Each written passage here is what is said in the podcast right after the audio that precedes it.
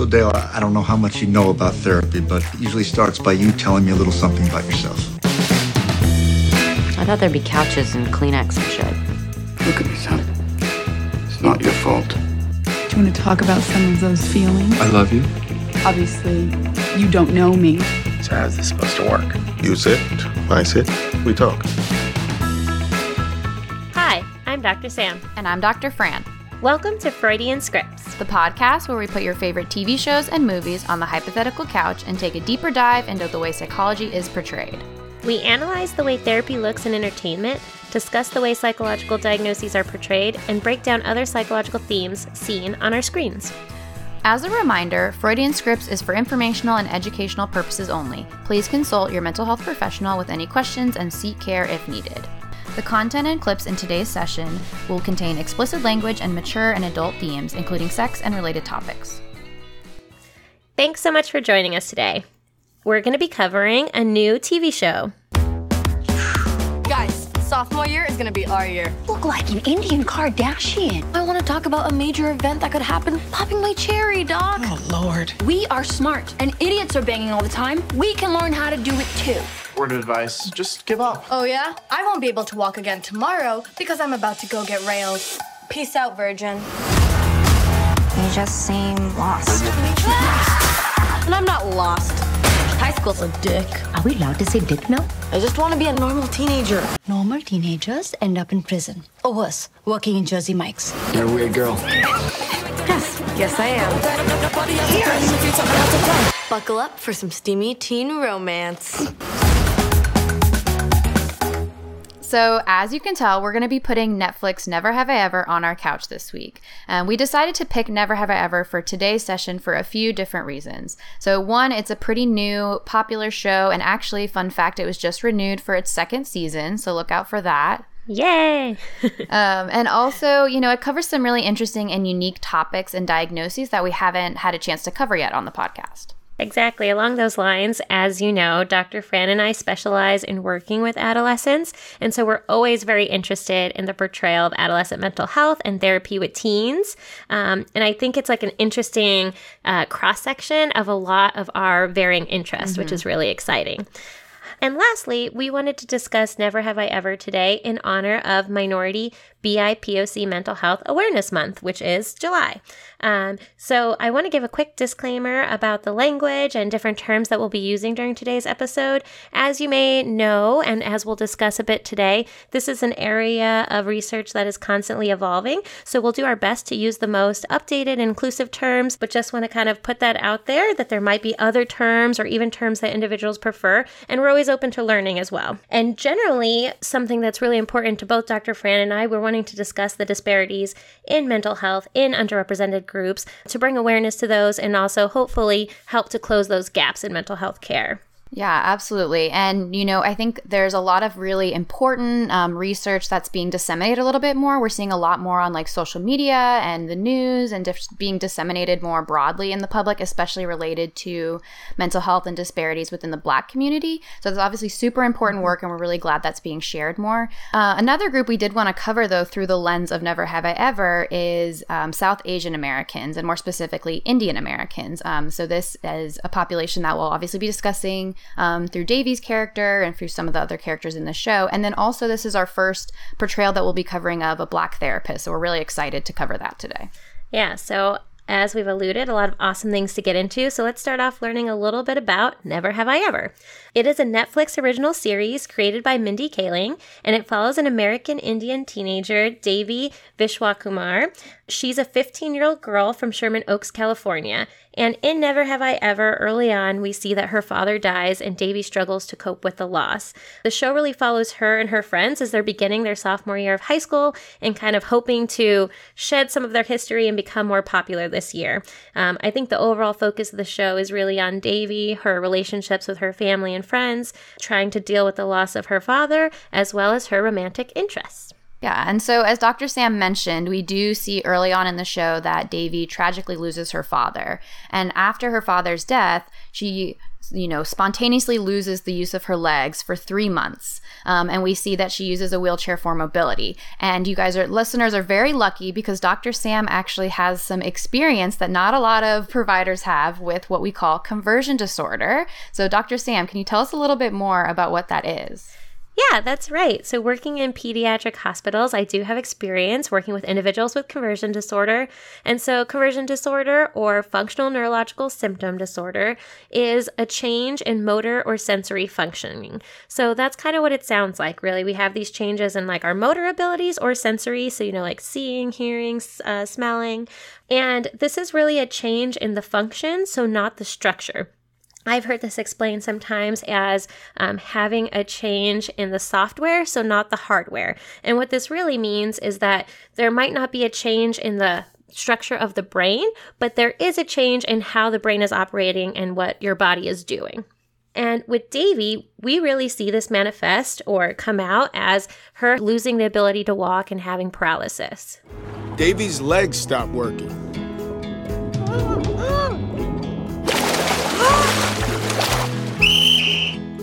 There was no medical reason why, but they were definitely not working. And now she was in a wheelchair. Just because Devi is confined to a wheelchair does not make her any less human.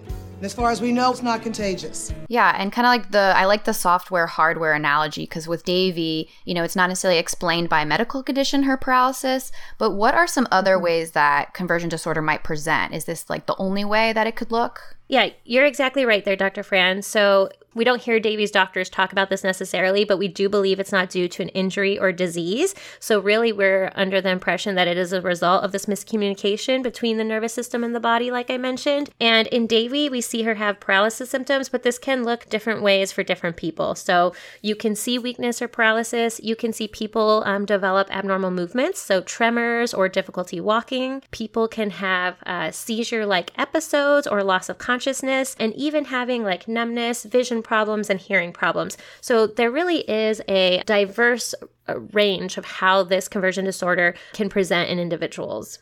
I do want to highlight one important thing with conversion disorder is the symptoms are not intentionally produced or controlled. So what that means is that the person is not faking or creating these difficulties voluntarily. And actually, adolescents with conversion disorder may be distressed about these symptoms and they really interfere with their daily functioning, their daily life. So, like with Devi, we see that she's using a wheelchair at school, she's even getting bullied. Maybe she's not able to do the typical activities that she would usually do.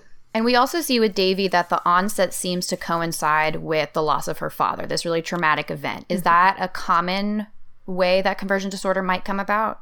So we can definitely see that conversion disorder can be associated with stressful life events. So for Devi, her dad's death. And in the literature, we do know that about two thirds of individuals with conversion disorder have evidence of a coexisting another psychiatric condition. So anxiety, depression, but also trauma. So this is not necessarily a part of the diagnosis. It's not needed. It's not something we see in everyone, but it can be connected to each other. I think, kind of along those lines, this is something that we don't see very often, something that people don't really understand. Um, and like I mentioned, sometimes people might even think that it's like fake or voluntary. So there can be stigma associated with this diagnosis um, because people really do perceive it as being like self caused. And we even see this, unfortunately, with Devi. Yeah, we see Ben, who is pretty yeah. harsh and critical. He calls her a psycho at one point. Um, he says that her she's faking it. Um, so, you know, pretty harsh critical language around making assumptions about what's going on with her. Devi, the only person you're seeing is your therapist because you went straight up psycho. You couldn't walk for three months. Definitely. And unfortunately, I don't think that that is uncommon, especially um, in children or adolescents who experience these kind of symptoms. Um, people maybe not believing them or feeling unheard, or people just not understanding or feeling like they um, are making it up. Do you know that when you can't use your legs for no medical reason, it's called psychosomatic? Which my dad says means fake. Mm-hmm. And like Dr. Sam alluded to, this is a really rare disorder, especially in younger children. So it makes sense people don't have a lot of experience with it. They don't know a lot of people who have it, who've had it before, things like that.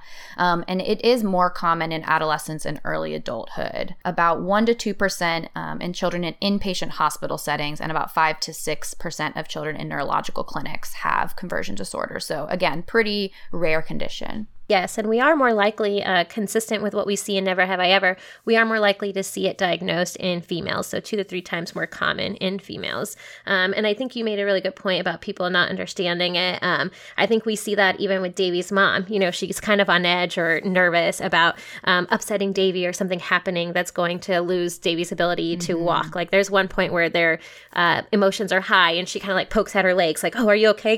like, you know, you can see mm-hmm. she's like mm-hmm. kind of nervous and maybe doesn't fully understand of the diagnosis, um, which is actually a really important part of the treatment for conversion disorder. So, um, in treating conversion disorder, uh, I think that in Never Have I Ever, we do get to see like portrayal of a diagnosis that we don't often see in TV, which is pretty cool, um, but we don't get to see the treatment. So, psychoeducation around the diagnosis is really important. So, having people kind of understand what this is. Um, and then cognitive behavioral therapy, so really focused on relaxation and then re reframing thoughts, um, uh, maladaptive thoughts or negative thoughts that the individuals might be having. And then the biggest part of treatment for people with conversion disorder is taking a functional rehabilitation approach. And what this really means is encouraging the individual to really focus on independent um, management of their symptoms and increasing their activity. So making sure that they're encouraged to do their typical levels of activity. So with Devi, going to school, hanging out with her friends, still doing those kind of things, and then decreasing the focus and intention on the symptoms. Um, so those are the main parts of how, or the main ways that we would work on a treatment plan for someone with conversion disorder. So, are you saying that seeing um, hot Paxton is not the way that you would typically cure conversion disorder? Paxton Hall Yoshida the hottest guy at Sherman Oaks High. And as it turned out, three months after Devi's paralysis set in, Paxton's chiseled face actually worked a miracle. Just like that, she could walk again.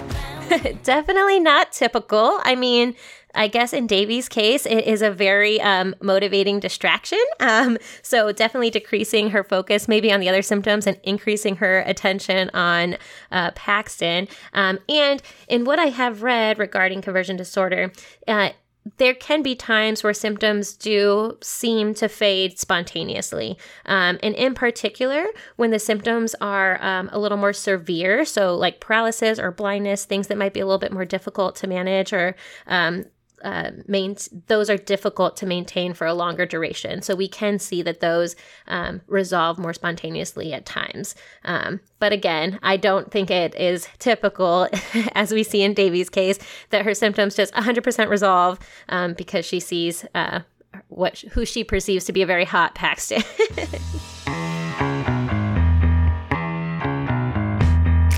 And so I thought it was cool that we get this presentation of conversion disorder on the show. And relatedly, you know, another main theme that we see is grief. Yeah, and specifically with Devi, we see traumatic grief. So not only has she lost her father, but it was in this very traumatic or difficult way. Um, and this is a really unique way to think about grief because it's a little bit more complicated. And we see, you know, we've covered already in the podcast a lot about trauma and different treatments and symptoms and things like that. But this adds a different element to it because you've also got that loss or that bereavement process as well. Um, so in addition to kind of that typical grief pro- process that we might normally see we also have things that would look more similar to PTSD, like intrusive memories, avoidance, increased arousal, things like that. And Dr. Fran, just for clarification, when you say bereavement, what does that mean? So, bereavement is just kind of the big word for losing a loved one to death. Um, and that's kind of the clinical or like research term that we'll use. Okay, great. Just wanted to make sure I was on the right track.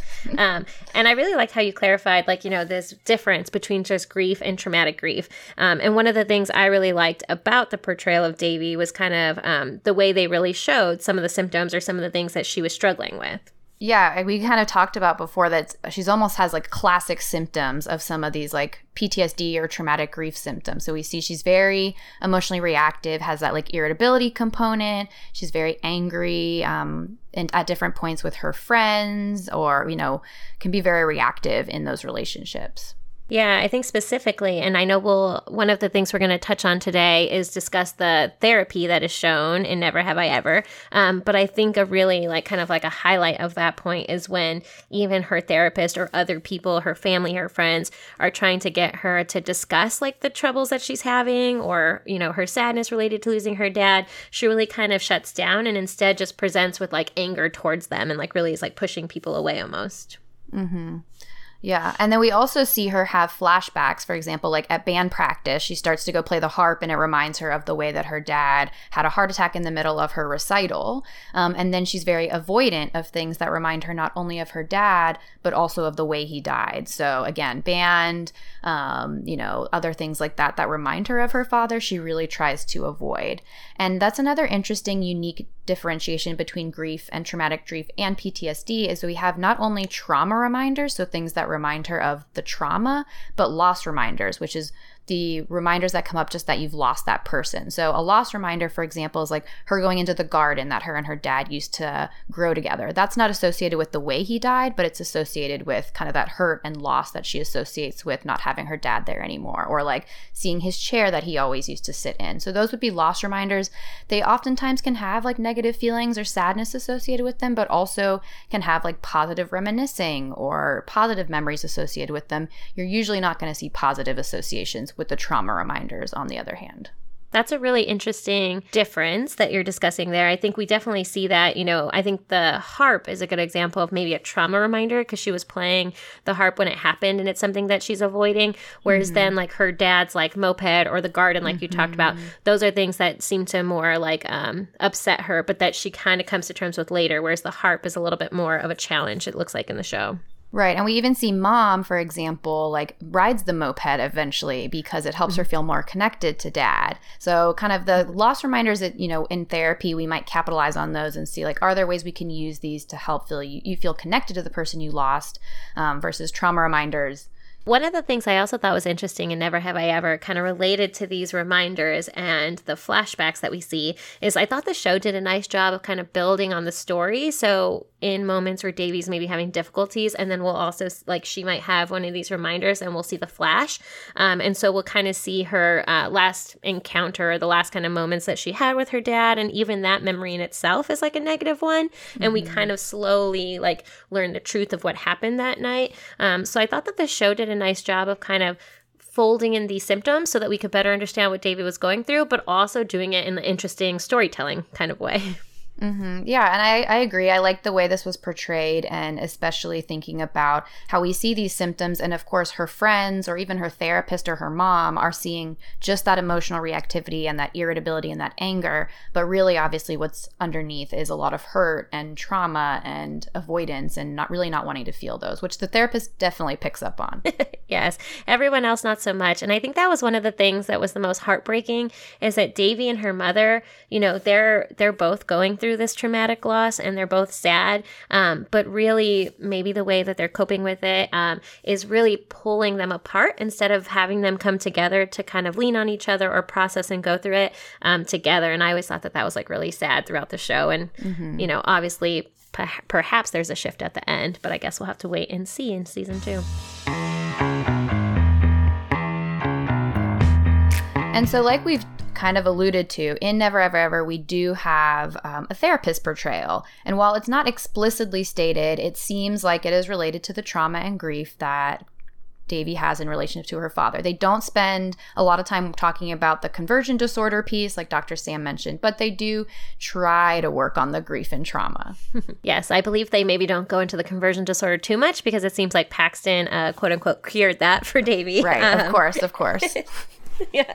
Uh, but I'm really excited to talk about Dr. Jamie Ryan and the portrayal in Never Have I Ever today. So, one of the reasons I think I'm excited to discuss it is because I think it gives a nice, more realistic example of what therapy um, for a teenager might look like. So, I think one of the things Dr. Fran and I have chatted about before in the past is that um, when teenagers come to see us, sometimes, or even children or young adults, um, it's not always their decision to come and see us, or maybe it's been recommended, or their parents really want them to come. So there can be some hesitation, or maybe they're just not so excited. Um, and as we've discussed before, the way that therapy is portrayed in the media isn't always the most positive. So I really liked how in this show, it does seem just more casual. You know, the therapist isn't like scary or super stiff, she's very relatable, um, and her and Devi really do just have kind of conversations. Um, and Devi seems to enjoy it and find it beneficial. So I think it's really nice portrayal, and I think it's really nice for other teens to see on TV. Yeah, of course. And then we've also got some challenges that sometimes come up in the relationship, which can be reflective of what we sometimes see in the therapy room with adolescents. A lot of boundary yes. testing. yes, we definitely can see that. And um, I know we'll discuss this a little further, but with Devi, you know, one of the things I think there's some excitement. We see that when something happens, Devi does want to run and go see her therapist. Um, so there's definitely, you know, some boundaries about when people come and visit, what are your hours, um, your availability, um, and some other kind of teenage themes. mm-hmm. Yeah, and I think kind of brings up the broader, um, you know, balance of wanting to have that like humor, that casualness that helps, you know, build rapport and make the teenager feel more comfortable, but then also wanting to make sure that doesn't shift too far into I'm your friend and you can come to my, you know, office at any hour and ask me for alcohol or different things like that. Yeah, yeah I would not recommend that. um, but you're right, Dr. Fan. It is a balance, right? Like having this like positive rapport, positive working relationship where you can get that benefit, um, but without it becoming um, too friendly in maybe a counterproductive way. Um, and then I think one of the other main themes we see, and Dr. Fran and I do see this in the therapy room as well, is just some avoidance. So sometimes things that you're there to talk about in therapy, they're not fun, they're not pleasant, and they're difficult. And so there can be some avoidance related to working on goals or discussing difficult things. And in Devi's instance, you know, she doesn't really appear ready to process her grief and her trauma.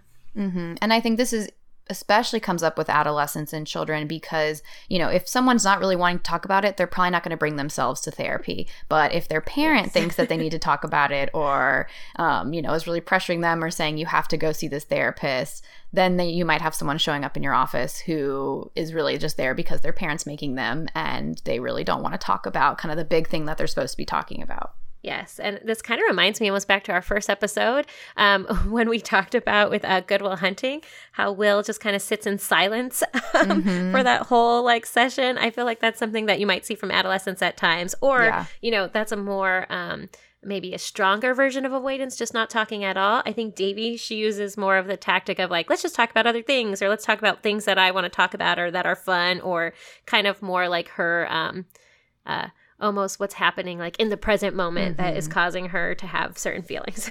Right. And those things actually are stressful to her, right? She's having, you know, we see throughout the show, she has different difficulties with her friends or different things like that that come up. And so those things do, are really important for her at that moment that's one of the things I actually really like about Dr. Ryan's approach. I think that she does a nice job, like that we see in some of the sessions um, related to Devi's avoidance, is kind of when Devi is trying to avoid or backtrack or kind of move around topics of conversation, she might even highlight, like, oh, is this something that's difficult for you? Um, like when she has the fight with her friends that you mentioned, like, is this difficult because it, the loss of your friends is maybe reminding you of the loss of your father?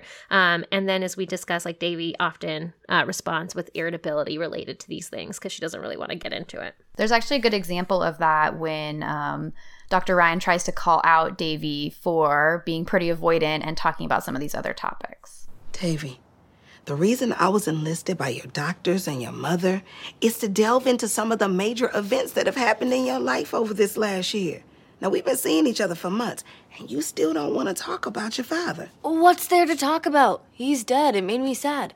Now I want to talk about a major event that could happen this week. Popping my cherry, Doc. Oh, Lord. The statistical odds that I would lose my virginity to somebody that hot are incredibly low.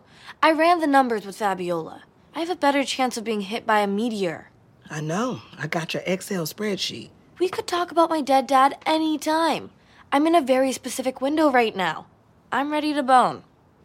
If you were ready to bone, you wouldn't use the phrase ready to bone. And what's so special about this boy anyway?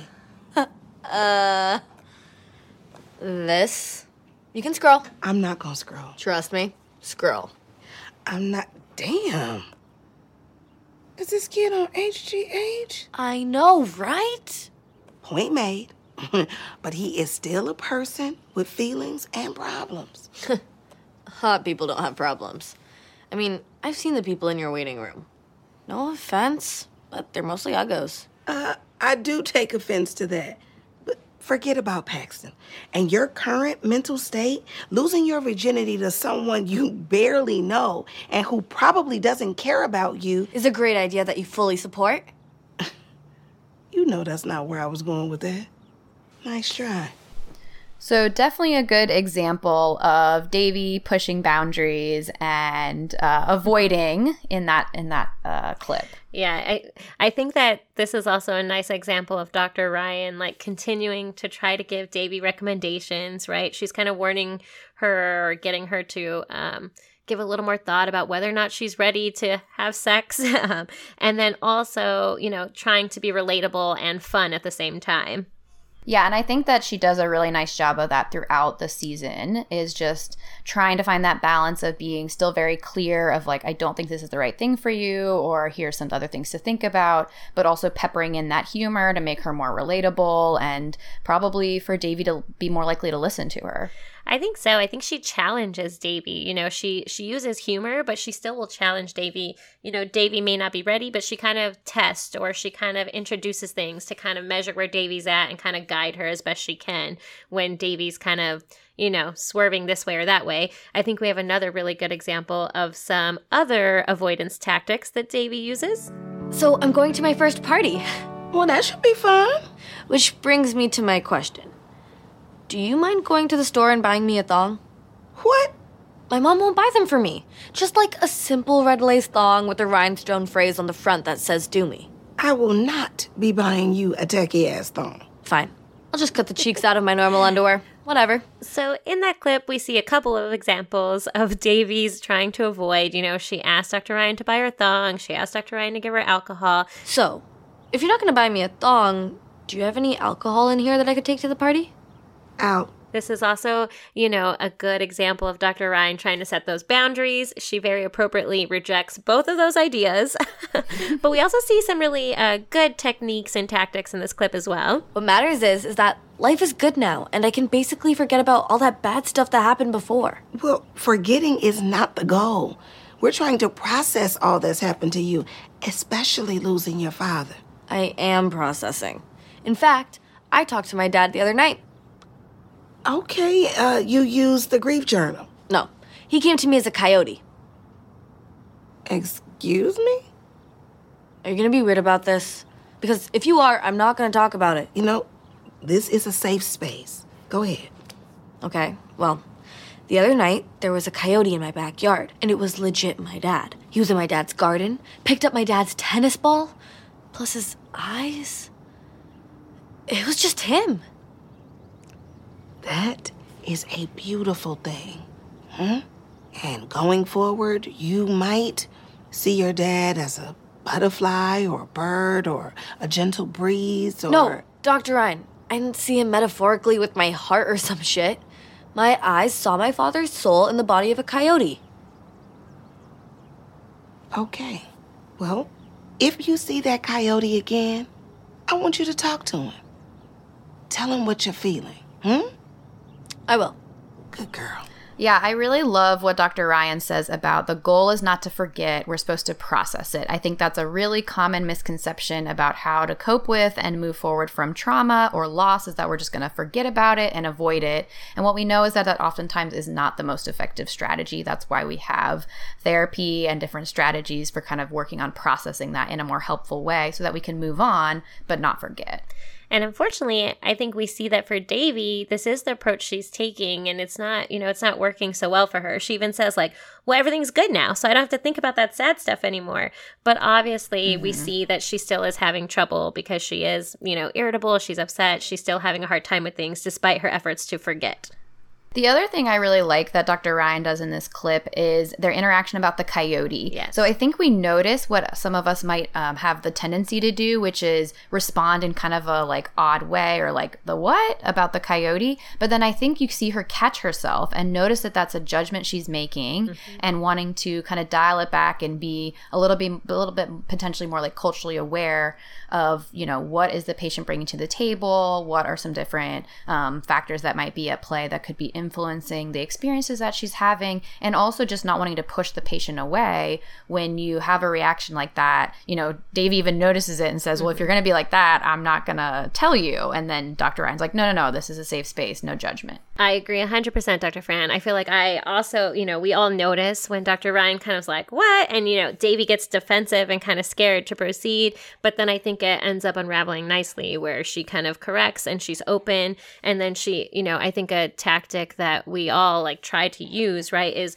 using what the patient is bringing to you like what whatever kind of things it might be if it's their um, religion their cultural background their family like other aspects that they bring to the table that can help them to cope and process things um, and so she kind of realizes that and goes down this path talking about the coyote and sharing her emotions and processing it in this way And unfortunately, you know, for comedic effect or, Yeah. you know, storyline, the approaching the coyote was not very helpful, unfortunately.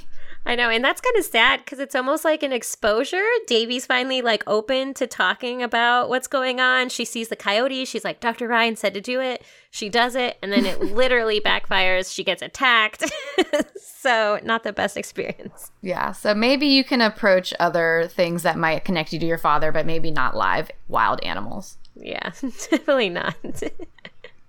So, as the season progresses, you know, we're seeing Devi go and see Dr. Ryan, have these various discussions. Um, at one point, we also see what we call like a rupture or a disruption in the relationship between Devi and Dr. Ryan. So, kind of consistent with the way Devi's been responding to her friends, her family, just kind of pushing people away she makes a comment um, when when Dr. Ryan attempts to get her to open up about her fear of losing others related to her losing her dad.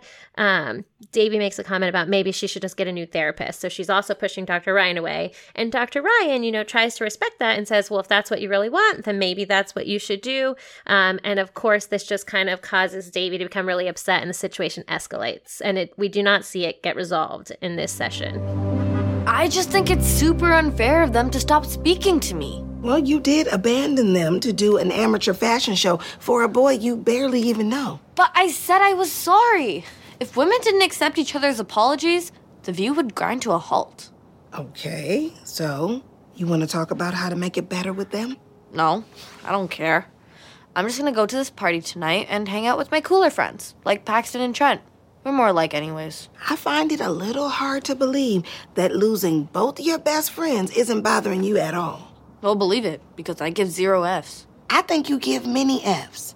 If that were me, I'd be scared to lose two more people that were that close to me. You're bringing it back to my dad, aren't you? I am. I'd be a bad therapist if I didn't. Devi, listen. You were so traumatized by your dad's death, you lost the use of your legs for three months. Yeah, I know. What does that have to do with anything? This thing with your friends? Baby girl, that's your grief. So my dad dies and suddenly my friends are bitches? Devi, you are so desperate to not feel sad, you've made your whole world about this boy. I'm a teenager. My whole world is about boys. I want you to allow yourself to acknowledge the pain you so clearly feel. So you're saying I should get over my sadness by getting really sad? Why would I do that? So I can be miserable and realize the person I love the most is never, ever coming back? Yes, because I think that would help you heal. Well, I think I should get a different therapist. And I think you might be right. What? I want the best for you. You know that. But maybe you would benefit from a different approach. Are you serious? You're breaking up with me too? Oh, this is not a breakup. You know what? This is perfect. I've always hated coming here, so peace out. See you never. And actually, we don't see them resolve it, I don't think, in the season. So No. I hope Dr. Ryan comes back in season two and they're able to resolve and kind of work through. You know, I think that's one thing that was a little bit hard for me to decide in that moment what would I do if I was Dr. Ryan. It'd be very hard for me to let my patient leave like on those terms where she just like gets really upset and is like you're leaving me like everyone else you're breaking up with me and just storms out um so I would really try if I could. Obviously, if a patient just leaves, you have to respect that and, you know, not gonna track them down. But Yeah, and if the fit isn't right or the strategies you're recommending aren't as beneficial, of course we want the people we work with to, you know, go and find that better fit. Um, but it is unfortunate that it ends this way, and I'm very curious to see what happens in season two. Hopefully, they bring Dr. Ryan back. yeah, we do see Dr. Ryan come back one more time for actually a session with Devi's mom. So we definitely want to spend a few minutes talking about that because I think this is a super important piece of working with adolescents, especially around trauma or shared grief. So I am glad you came in today. I mean, I didn't think you were someone who believed in therapy. I don't. It's for white people. I mean, clearly there's some exceptions. I am not quite sure what to make of that, so I'm gonna ignore it. What I do want to talk about is Devi's progress. Yeah. I'm concerned. Yeah, me too. I told her we were moving us back to India, and she ran away to live with a family who apparently run their dishwasher day and night. Wait, you're moving back to India? Yeah, we have to. Baby's out of control. She needs to be in an environment that values discipline. Sure, but changing your geography won't necessarily change the problems that Devi is dealing with. Well, I'm certainly not fixing them here on my own. I know that I'm not as good as Mohan, but I am trying. You must miss him a lot. How are you handling your grief? Oh, you know what? I am not falling for this one. I'm here to talk about my daughter who wishes I were dead. I don't think that's true. That is true. She said, quote, I wish you were the one who had died. And that she didn't think I liked her. Why do you think Devi feels that way? Because I'm tough on her.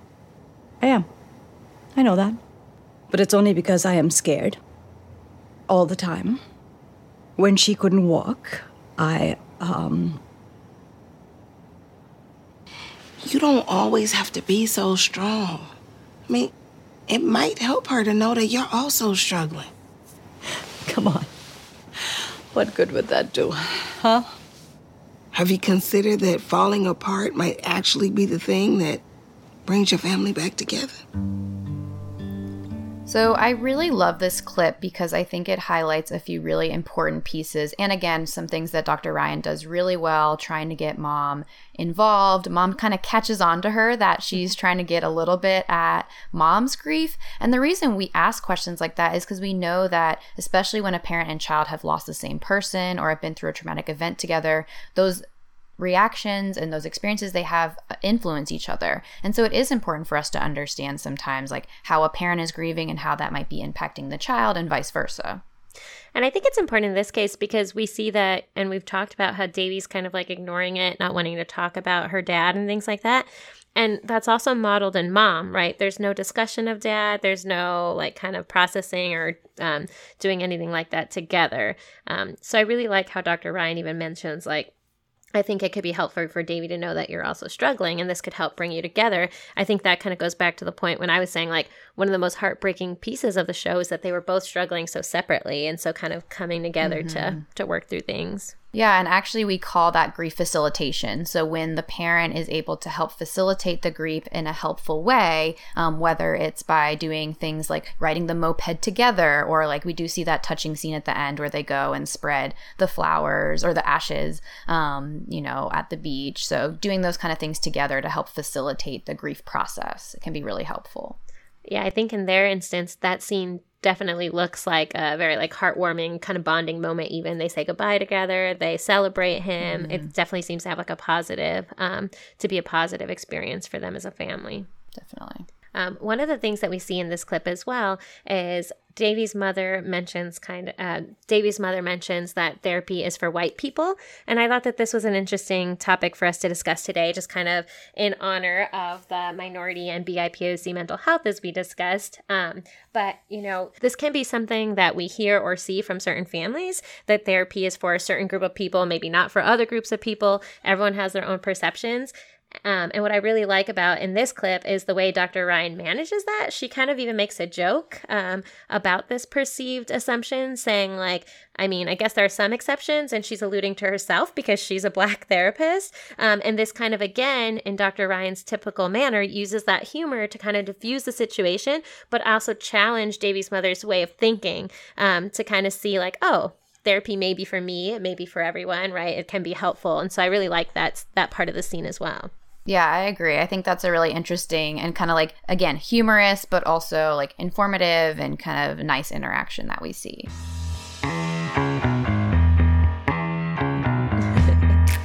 and so, you know, that like Dr. Fran mentioned, is the last time that we really see Dr. Ryan in therapy portrayed in this season of Never Have I Ever. And overall, this show is a coming of age story. So we're seeing Devi is developing her identity uh, as she's growing and maturing. And a big part of that that we see in the show is her balancing her Indian and American cultures. So we see Devi kind of making remarks. Um, during the Ganesh Puja celebration, she doesn't want to wear the sari. She makes negative remarks about the Bollywood dancers, or even saying she's not going to want to come back and participate in these celebrations when she's gone for college. Um, and then her friend kind of challenges that and says, like, well, I actually thought the same thing, but now I really look forward to it. And so she kind of starts to think about things. But we see this throughout the season. Yeah, and I think again, this just makes me think a lot about like media representation, and again, why we wanted to choose a show like this for um, you know, minority and BIPOC mental health awareness month. Like I, for example, had never heard of Ganesh Puja, and it was really cool for me to kind of learn a little bit more about that. And um, you know, I've seen different clips and videos talking about you know how this is maybe ju- this is just one story that is being told and this isn't yes. representative of every indian american girl um, but it gives more representation and it's another show that's not just a, you know showing another white teenager who has kind of that same kind of classic stereotypical backstory. It's a lot more diverse and giving you a more culturally sensitive approach. Yeah, that's one of the cool things, right? You're learning about another culture. Um, and I actually saw or read an interview with Mindy Kaling, kind of to your point, Dr. Fran, where she talks about like one of the things that she's most excited about, like in this show, is that other Indian Americans get really excited. They want to watch like the Ganesh Puja episode. It's like a celebratory um, episode for their their holiday. And she even mentioned, um, so Mindy Kaling was also a writer on The Office, one of my all time favorite shows. And she wrote an episode about Diwali. Oh, yeah. And so she talks about how, like, you know, these two shows or these two episodes, I guess, rather, are related in that way where she gets to kind of celebrate and show pieces of her culture more broadly. And I think that's really awesome. Yeah, and I think that's kind of a good transition into thinking about some of the other themes we wanted to talk about related to minority and BIPOC mental health and providers. Um, and particularly with Dr. Ryan thinking about representation of um, Black and other people of color as psychologists. And in a lot of, as with a lot of other areas, um, individuals are highly underrepresented in psychology. Um, about 84% of psychologists in the workforce, and this is stats from 2018, were white, with much smaller percentages of Asian, Hispanic, and Black or African American or multiracial. And, you know, this is important to note because it's also less diverse than the US population as a whole. So, you know, even though these groups may make up the minority, we're seeing that even um, to scale, the amount of representation within the field of psychology is less than what we would expect based on the overall US population, um, which is 62% mm hmm white and 38% um, racial and ethnic minority groups. Yeah, the good news is there is, it does seem to be trending towards having a more diverse psychology workforce. Um, so, of the early career psychologists, the numbers of racial and ethnic minorities is higher. So, 34% was the stats from 2018. Um, so, that's definitely a higher number. And we are kind of hoping that, um, you know, there's you know changes made and kind of different things that are going on to help increase the representation of these different groups in the psychology workforce Um, and then pertaining to um, disparities in mental health treatment, um, I know we talked about this briefly in our sex education episode as well, but there are various minority groups who are less likely to seek mental health uh, services or to receive mental health services. Um, and so, specifically related to Never Have I Ever, um, there was research out of Canada looking at people of South Asian origin, and they were found to actually have the highest perceived barriers to mental health treatment and were 85% less likely to seek treatment than those who identified as white, which is, a, you know, like a huge gap that we're seeing. Yeah, definitely. And, you know, again, these are gen- some of these things are generalizations, but we can think that there are within some cultures different, um, you know, assumptions or stigma or stereotypes about mental health. I mean, we get one um, kind of silly, but still can be a real example with uh, Devi's mom saying like therapies for white people. And so that can be one of many barriers that can be in the way of certain groups receiving mental health services. Definitely. Within the United States, there's stigma associated with mental health, mental health treatment, period. And then we, when we look at these um, racial and ethnic minority groups, we see that there can be even more uh, stigma associated or just more barriers to receiving treatment. Yeah. And shifting focus a little bit, we've been talking mostly about um, representation of um, racial and ethnic minorities. And, you know, one thing Dr. Sam and I love about the show is the really diverse cast. Um, so not only do we have a diverse range of racial and ethnic backgrounds, but also sexual identities and individuals with disabilities. So, for example, Paxton's sister, Rebecca, is played by Lily D. Moore. Um, and so, just kind of throw out July is not only Minority Mental Health Awareness Month, but also Disability Pride Month. Um, and it's an opportunity to celebrate people with disabilities and advocate for a more inclusive world. Um, so just kind of like highlighting that there's an awesome portrayal of, you know, not only a character who has Down syndrome, but also an actress who has Down syndrome herself. I think that's a really nice point. And I think overall, one of the main things that like you mentioned, we love about this show is just that diverse representation. So it's so nice to see just like this range of youth coming from different backgrounds. The black therapist, you know, um, it's it's a really nice uh, and a very good change of pace, I think, from what we typically see on our TV screens. And so that really is great to see. And kind of now, totally flipping. We love seeing the diversity in Never Have I Ever, but we also have some PH Don'ts. This is not a safe place. Sorry, are you, are you gonna like keep touching me like that? Or? That guy is a total loon. But I cannot talk about my clients. I cannot talk about my clients. Oh, that's it. Great, great job, everybody. Thank you. Should we just go go for it? Yeah, go for it. You can start. Don't allow your patients to show up to your office at just random times during the day. Don't say that a teenage boy is hot and ask if he is on growth hormones. Don't encourage your patient to approach a wild coyote or any other wild animal for that matter. and please don't buy patients a thong or provide your patient, especially if they're a minor, with alcohol. So, Dr. Sam, what are your overall thoughts on Never Have I Ever? So, I'll be honest, when we first decided to do this show, it was a show like I had heard a lot of buzz about, but it hadn't necessarily caught my attention or I wasn't that excited to watch it. So, I kind of went in with lower expectations than usual. Um, but I will say, I thought it was a pretty enjoyable show. Like, it was funny and I actually got really caught up into it, like, binge watched it in typical Netflix fashion. um, and I thought the characters were very, uh, not the characters, but the actors were actually just like very endearing. Like I know that a lot of them, like the main actress that plays um, Devi, she was just like discovered for this role, and I thought she was like phenomenal, like so funny, great delivery. Mm-hmm. I thought that the cast had good chemistry, so it made it really enjoyable. I know we've talked about this um, throughout the episode, but I really overall enjoyed the portrayal of therapy in this show, and I also really just loved the diversity across like all of the characters. I thought that that was really awesome to see. And Mindy, I mean, she's just Mindy is so funny and she's such a great writer. And I think her personality and like you can really see like the love of pop culture and entertainment in those aspects of Mindy Kaling coming through. So I enjoyed that too. So overall, I think the show is a thumbs up. I would recommend it. It's definitely a fun watch. What about the therapy portrayal? I will say, as far as TV shows go, especially therapy with adolescents, which is near and dear to our hearts, I thought it was really good. Like, I thought Dr. Ryan did a nice job of building that relationship in a positive way, relating to a teenager, trying to set those boundaries, and also challenging and getting Devi to go there and work through things, work through things even when she wasn't ready. She kept trying and she kept giving good recommendations. So, you know, there are some things that obviously weren't perfect. Nobody is perfect. But I think overall, the therapy portrayal, Dr. Ryan, I'd give a thumbs up for this show. What about you, Dr. Fran? What did you think about the show overall? Let's start there.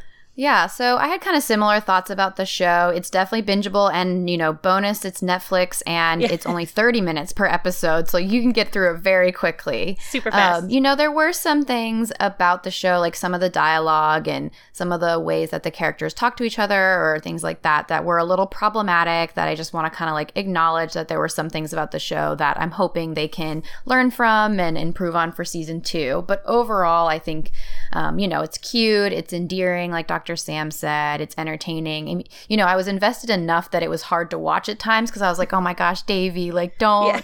don't do that. Like, don't make so many, you know, don't ruin the relationship with your friends or the therapist or different things like that. Um, and also just to throw out there for anyone else who um, may have been concerned that they found Paxton attractive and were worried that he was a teenager, he is in his late 20s, guys. So.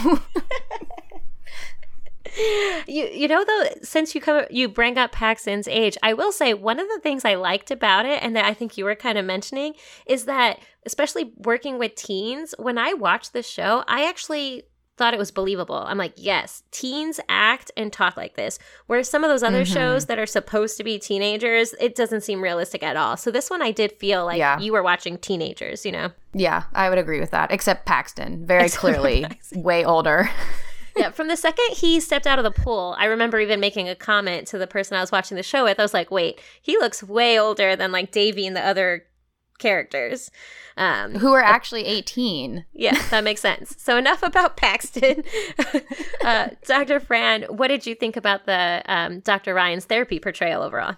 Um, again, I also really liked it. I thought it gave us a lot of really good things to talk about. I think it was very accurate. We didn't talk much about this, but even just the office setup mm-hmm. is like pretty accurate in terms of what a therapy office could look like. Um, it wasn't, you know, on the one end of the spectrum being super lavish or crazy, and not on the other end being, you know, very drab and clinical. So I think overall, a pretty realistic portrayal, a lot of really good strategies that she mm-hmm. used, and an opportunity to talk about some good topics. I agree. And I think we, um, mentioned this in the beginning. I think it was also a cool uh, portrayal of diverse diagnoses as well. So, you know, that traumatic mm-hmm. grief, the PTSD, the conversion disorder. I thought that those were all nice aspects as well. Yeah. All right. Well, session's over for Never Have I Ever. As always, please let us know your thoughts on the show. We'd also love to hear what questions you have about psychology and what movies or shows you want us to put on the couch and break down next. Don't forget to check out our website, freudianscripts.com, for additional information. Find and follow us on social media, and as always, please subscribe, rate, and review. Time's up. See you next session.